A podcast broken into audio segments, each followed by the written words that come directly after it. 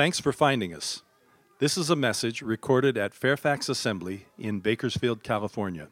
You can find out more at fairfaxassembly.com. Why are you looking for me? Mark 1 is where you want to be if you've got your Bible with you, and I hope you do. I've only had one Sunday school teacher in my whole life long when I was a young adult and he used to tell us make sure you bring your Bible to class. Otherwise, how do you know if I'm lying to you? Well, it's not quite that drastic in my case. I wouldn't intentionally lie to you, but you want to bring your Bible and you want to you want to follow right along. Mark 1 is where we'll be. Why are you looking for me? A lot of people are talking about Jesus today. He is a fairly popular topic. I haven't done it, but I'm guessing if you Googled his, his name, there'd be quite a few places come up. A lot of people are talking about Jesus today. He is the subject of many, many books and films, even recently. He is the topic of university courses across the nation. He is the focal point of study in seminaries. There are crosses, there are classes, there's Christmas, and it's all about Jesus, right? A lot of people talking about Jesus. You would think, you would think that 2,000 years might have dulled that interest in him, would have dried up a little bit, but the exact opposite is true. A lot of people are talking about Jesus. That uh, focus on him goes back a long, long way. It's where Mark chapter 1 comes in. Jesus uh, has done some remarkable things already in the opening chapters of this, the shortest gospel. We call it the Gospel of Mark, but Mark was really just the secretary. Mark was what we call an amanuensis. He just jotted things down that he was told. And he was told this story by none other than an eyewitness, Simon Peter, who figures into the cast of characters in the story today. So, this is the account of an eyewitness, Simon Peter. And he has told us that early on, Jesus has just burst on the scene publicly. He's been a private citizen up to that point, a pretty good carpenter in Nazareth, but now he's on the road. He's gone to a city, a fairly good sized city called Capernaum. And there on Capernaum, he had gone into the synagogue, the house of study for every Jewish person. He had gone into the synagogue on the Sabbath day and had amazed them by the things he had taught. Apparently, he was the guest rabbi that day. And he had blown them away with the things he had said. And then to put icing on what he had done, there's a dramatic healing when a man jumps to his feet and interrupts everything that's going on. And he's demon possessed. That's what we call it. We don't quite know what that means. He's demonized. We know that. He's troubled upon. He's set upon by an unclean spirit. An ugly spirit has taken hold of him to the point that the unclean spirit causes him to burst into the synagogue, screaming and yelling and interrupting and crying out. And Jesus stops him by delivering the man. He rebuked the spirit, Be quiet. And the spirit came out at his command. The man falls on the ground in convulsions as the spirit is leaving him and cries out one last time in a loud voice, and then he's free. And all of the people you would be if you were there, they're amazed. You would be getting your phone out to take a picture of it all.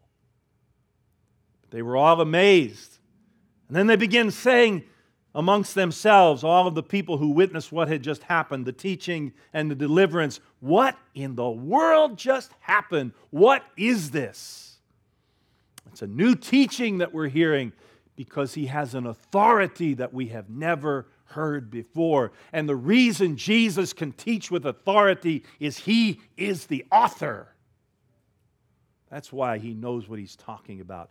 And it's not lost on them he teaches with authority, and he can even make the unclean spirits obey him. Who is this? Well, the news goes everywhere about him. in the whole area. And he decides to go and have a little rest time. And so he invites himself to the home of one of his men, two of his men actually, brothers, Simon and Andrew.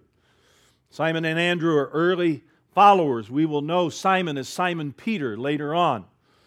But Simon and Andrew's home is in Capernaum, and, and Jesus does what Jesus always does. Let me warn you if you're a new follower of Christ or you've never started following him, you already know this if you walk with him for a while.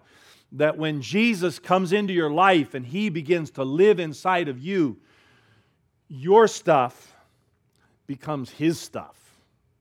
He moves in that way.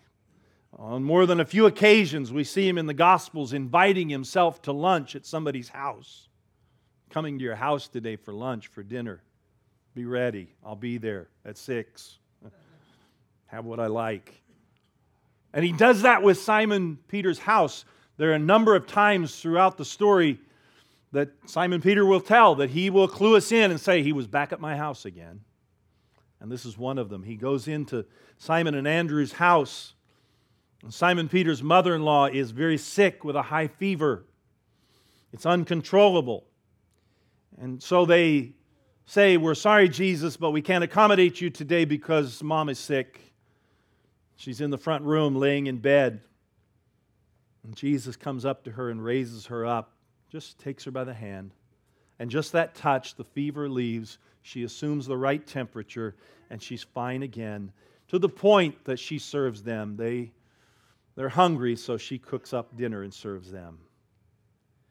Well, word of that and word of his teaching and word of the deliverance with the demoniac, it, it spreads like wildfire in that town of Capernaum. And by evening time, Jesus, our in our day, has been squashed because as the sun is setting and people are getting off work, they're running to that house where Jesus is. And they pack tightly around it. And they're bringing their relatives and their friends that are sick with various kinds of illnesses and incurables and diseases and even demonic possessions because he's got a reputation now. In fact, it says the whole city had gathered at the door. Well, even if a few people stayed home, there's a bunch of people there. And they're after Jesus for healing, and he accommodates and he heals everybody. Doesn't matter what the disease, doesn't matter how long lasting, how chronic, he heals everybody. And he casts out the demons no matter how strong and no matter how ugly and no matter how long they've been entrenched, they're no match for him. And everybody goes away satisfied. But Jesus is tired, he is spent. We know from a later healing when a woman will touch the hem of his garment and it will cause something to go out from him. He will notice it even though he doesn't intentionally heal her, we know that it depletes Jesus when he has to have a day like this. And so they go looking for him early in the morning only to find that he's not there. He's not in the house, he's not in the backyard, he's not in the shed. They can't find him. He has intentionally fled the scene for his own well being, spiritually and emotionally and psychologically. He needs to recharge. And so he has gone off that night sometime. He left. And he found a secluded place, a lonely place, a faraway place. And it says he prays there. Now you need to understand that when Jesus is praying, prayer for him is not passive, it is not downtime, it is not loaf time, it is not quiet time. In fact, the book of Hebrews says that Jesus would pray with loud cries. He was loud. I had a member of our church stop by on the way. They had to go out of town today, some relative stuff, but they wanted to just check in. And so they got here early this morning when I was doing a few things and and they said, Well, I came by hoping that you would be praying and I could just pray with you. And I said, You don't want to do that because when it's time for me to pray by myself, it's very loud and nobody wants to pray with me. Nobody. Jesus prayed with loud prayer. It was not a passive thing to Jesus. What he's doing in this time of prayer, this, this, this alone time, is he's replenishing the power of God. It's been depleted. And he's readjusting to the will of God just to make sure he's on track for the day. And, and he's re- recreating life as he prays. And all of those things can happen when you pray too, when you really pray. And so they search for him and they finally find him. And you kind of get the feeling, the way the story's unfolding, that he's not real happy to be found. And they come up to him, and, and Simon Peter is the spokesman for all. He says, Everybody is looking for you. Almost, almost like a rebuke to him. How could you be so selfish, Jesus, to take time off to pray when there are people to be healed and demons to be driven off? Everyone is looking for you. Jesus doesn't seem real pleased that everyone has now found him. In fact, he, he says, You know, I, I think it's time to leave and do something else for a while. Everyone is looking for you. You know, that's an experience that has dogged him pretty much his whole life. He's 30 something, early 30s at this point, but when he was 12 years old, it at least started then. At that point, Jesus, 12 years old, he had been in the great city of Jerusalem for feast time with his family and neighbors and extended family, and they had traveled there in caravan. And when the feast was over, they traveled back home for safety in a caravan. But about a day out, mom and dad wondered where boy Jesus was.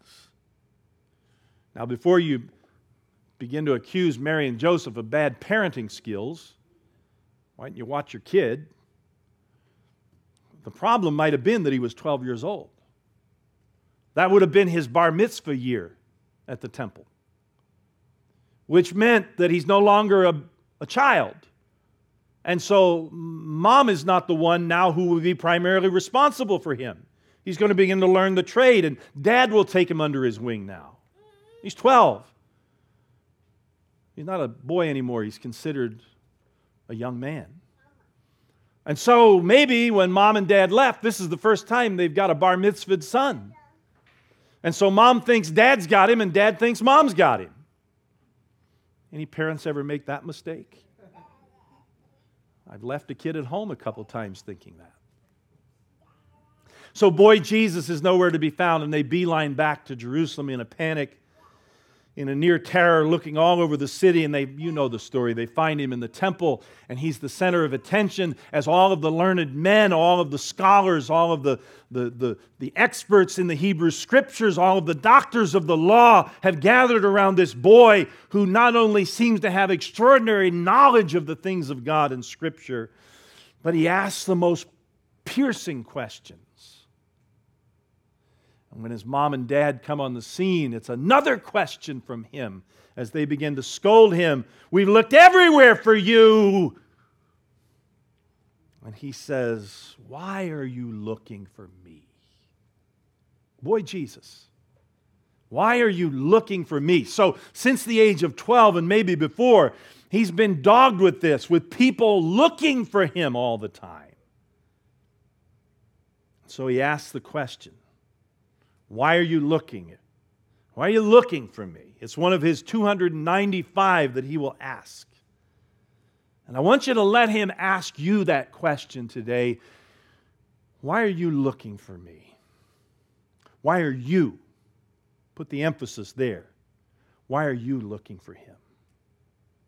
Now, there are an awful lot of answers. And I think some of those answers are obvious, and it's some of those reasons that people are looking that he seems to be annoyed.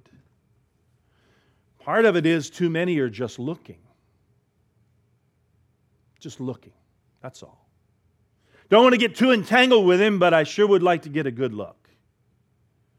In, in this account of this story, the way Mark records it from Simon Peter, the eyewitness and the spokesman, Simon Peter and his companions are kind of like ambassadors for who knows how many people, the whole city, who's really looking for him.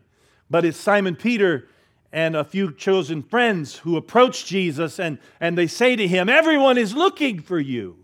But they're doing it on the behalf of others, many others. When Luke tells the story, he says that Jesus in this secluded place is found out by the crowds.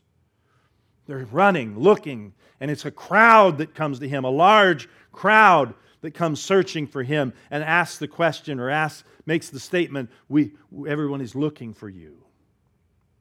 And though his hideout was secluded and he thought it was secure, they found him. There are people that are just looking, though. You, you can't help but hear how annoyed he is. Why are you looking for me? This has been happening since I was 12.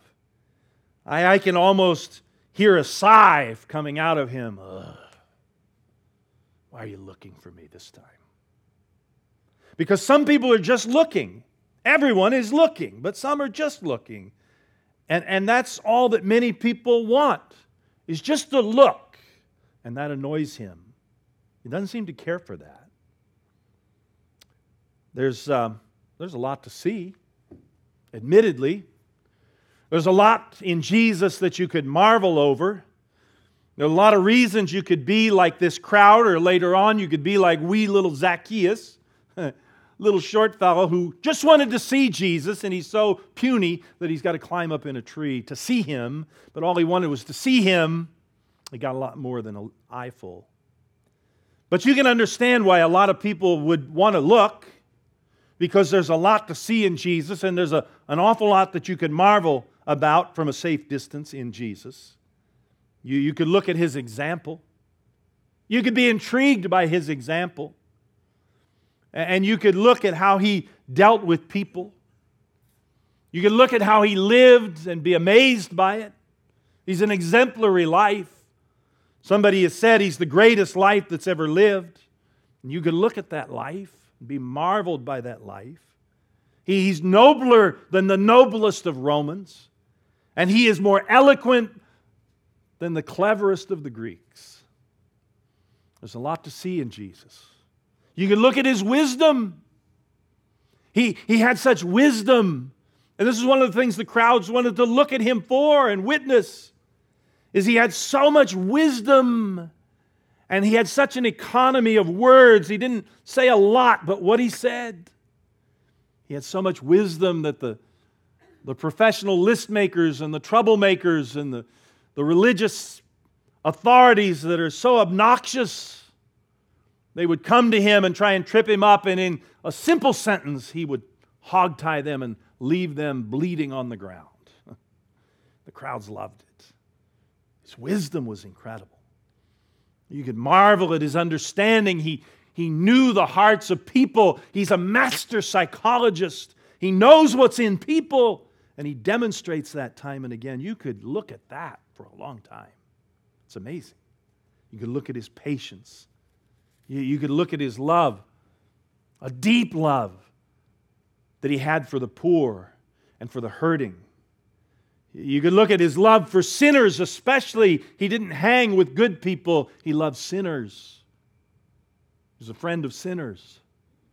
You could marvel at that. Many have. You could look at his preferential treatment of children. Children were not second and third class to him, they were first class. In fact, he said, You better become like a child, you knot headed adults.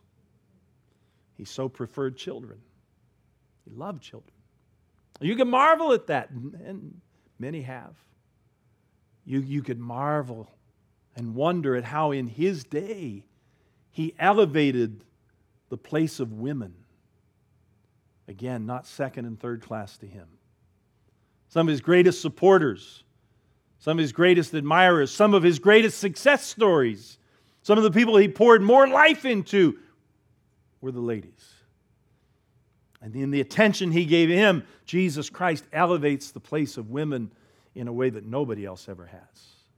And you could, you could look at that, the way he talked to despised minorities. It could go on and on. The things in Jesus that you could marvel at and look at for days on end. You, you can be stunned by the beauty of His Word. Do you realize there are people that study His Word lifelong. They make a career of, of digesting His Word and tearing into His Word, and they're captivated by His Word, but they don't even believe God exists. But it's His words are incredible. Greater than anything penned by a Shakespeare are the words of Jesus Christ. And you can marvel at those and look at those and study those. You can thrill at the story of God became man, an unbelievable story. You can, can be struck by the unfairness of his last few hours and what happened on the cross, and you can weep even as you look upon that. The greatest life ever lived. You can do all that and still be just looking. Just looking. You know what I'm talking about, you've done it. You ever go into a store and you're walking the aisles and you're looking at the merchandise, and let's say you don't have a dime in your pocket, not two nickels to rub together. You don't have any money. Or, or let's say you're in the store because you want to look at a product, but you're going to buy it off of Amazon. But I want to see it in person. Don't tell me you haven't done that. Or, or maybe you're just there killing time. You're just going through the store looking and the sales clerk sees your eager eye. And what does he or she say? Is there anything I can help you with? You can almost hear the hope in their voice. Please let me sell you something. And what do you say by way of deflecting because you don't have money or you're Amazon shopping or you're just killing time? What do you say? No thanks. Just looking. And when we say just looking, that means not buying, right? Just looking, not buying. And there are many people that are just looking at Jesus Christ, they're not buying. There's a lot to look at, but they're just looking. There's a recent author that says about Jesus that he has a lot of fans, but he has very few followers. Jesus is not interested in fans. He's not interested in believers. Jesus is interested in followers. He's interested in disciples. He's not interested in lookers. He's, again, not even interested in believers. The enemy believes. He's interested in followers. How do you know you're a follower? The word says you know you are a disciple because you make other disciples you are taking some part of your life to invest it in another life that needs Jesus Christ like you did. And you're bringing them along to the point that at some point, someday, they will be able to make disciples too. That's how you know you're a follower. You're making followers, see? Everything else is just a looker, or if you prefer, a believer. But he gets annoyed with lookers. his followers that he's after, disciples. And that involves radical change. To be a follower of Jesus, not just a looker, that involves a radical life change because you will end up going, if you're a follower, think about the word, you'll end up going where he goes and seeing what he sees. You see? And that will change everything. When you begin to see things through the eyes of Christ, changes everything. That's a follower. That's what he's looking for. And that's why we see him. Everyone is looking for you. Just looking, though, not buying. Not buying. So I think the problem is for him that too many are just looking. I think another problem for him is too many are looking for the wrong thing. You know, let me explain it this way. I have decided that I have made major mistakes in ministry. And let me tell you a recurring major mistake that I've made, and I hope not to make it anymore, although I think I might. It's been this somebody will come with a problem. I think by nature I'm a problem solver. I like to solve problems. I like to see things come to a conclusion. This last week, last four weeks, we've been redoing floor and counter and backsplash and everything. And I did some of it myself, and, and I saved for myself to redo all the plumbing, the trap, and everything under the kitchen sink, the supply lines, everything, the, the disposal, all that stuff. Hook it all up. I wanted to do that myself. Johnny wanted to help me, I wouldn't let him help me. I let Johnny work with the oven because that's live electricity and it would be a sad thing if Johnny would get shocked, but it wouldn't really bother me as much as if I got shocked. So he did that, and I did the plumbing because I wanted to solve the problem. I like to solve problems. I think that's how I made these mistakes. Somebody will come with a problem, and, and it can run the gamut. Uh, their kid is in jail, or they're headed to jail, or their kid is going haywire and they need somebody to talk to them or, or they need a car, or they need food, or they need clothing, or, or they need to get married, or they need to have a funeral done in their family, or they need something emotionally because they're a wreck for some reason or another. And I want to solve that problem. They have a life controlling situation, and it can be solved. And so I want to solve that problem. And I've done that. The reason I've done it is because I feel like that's what Christ would want me to do help them.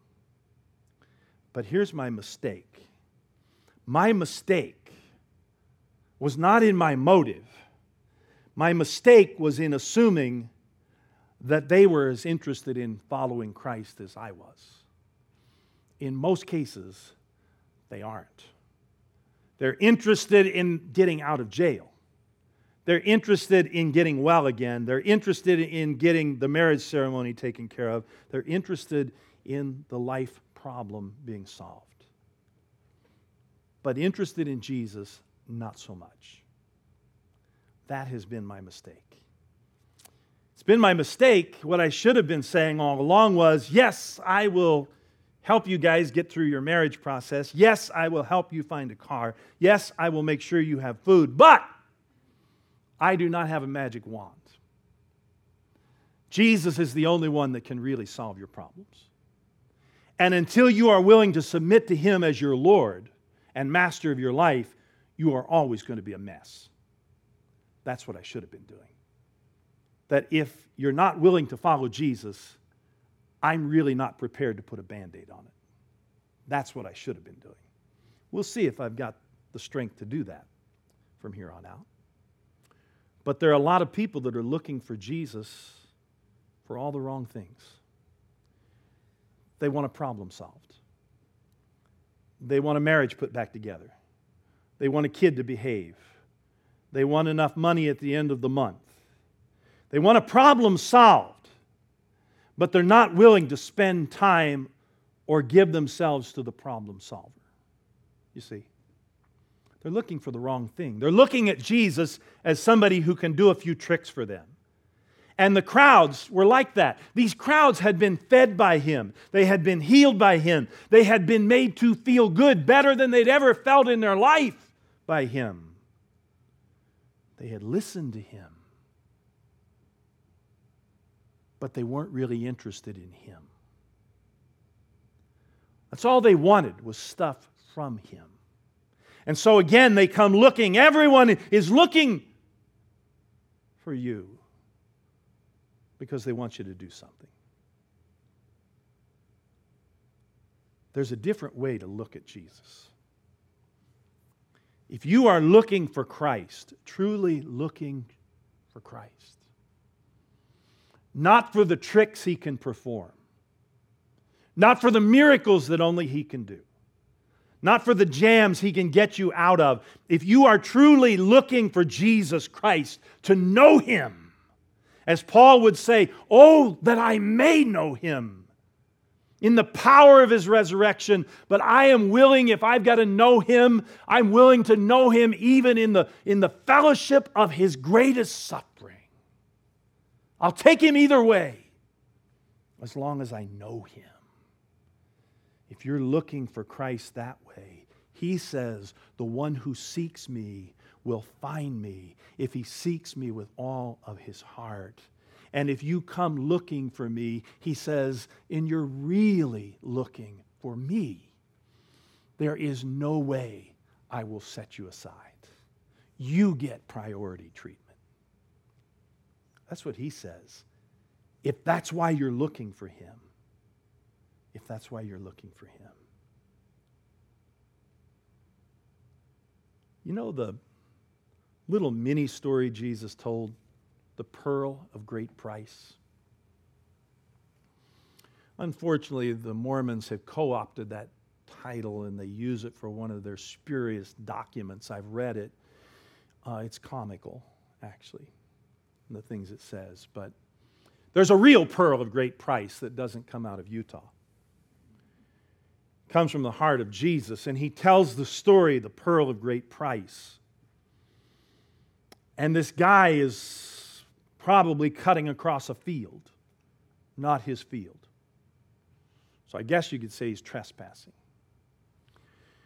And he's kicking at things, I guess, because he kicks up a clod, and under it, in some kind of container, I can only imagine, maybe a lockbox or a little treasure chest, there is a pearl of immense value. The problem is that there are other people crossing the field at the same time, and maybe the owner is working the field or his people. So it wouldn't do for him to take this hidden box and tuck it under his arm and make off with it. He'll get caught. Here's his plan he puts it back, he remembers where it is. And then he goes and finds the owner of the field and he negotiates a price, probably inflated, probably above its market value. In fact, it says he sells everything he has. Every last penny goes into buying that field so he can own the pearl of great price. Jesus tells that story, and there's probably a couple of ways of looking at that story. You see, Jesus is so skillful when he weaves a tale that he's able to tell us two things with one picture. One of the things that story tells us is when you find Jesus Christ, do whatever you've got to do to know him. If that means you have to adopt a life of extraordinary prayer, where just a little now I lay me down to sleep every evening is not cutting it. You pray that prayer, but you still don't really know Him. Then you adjust. And you begin to spend 15 minutes in prayer. And you'll find that that's not enough. Not enough to know Him the way you want to know Him. And then it'll be longer and longer increments of time. And, and then you'll be able to, to notice your schedule I'm spending time praying more than I ever have before. And, and then some of the other things that you used to do that now you don't do because you're praying, they lose their luster. The magazines don't look so bright anymore. And the television looks trivial next to prayer. Doesn't mean you're a holy Joe. Doesn't mean you're a goody two shoes. It means you're getting to know Jesus Christ. You do whatever you've got to do. If it means you have to get up early because you've got to get up early to get the kids going, so you get up earlier to read His Word, you do that. If it means you stay up late, if it means you set the alarm to wake up at 2:30 to spend a half hour in the word, you do that too. You do whatever you've got to do because this is the pearl of great price to know him. And it's worth everything. That's one way of looking at the story. The other way and this is really tough for me to think about, is that Jesus is the one kicking through the field. And the pearl he found was me. And he says that is so valuable.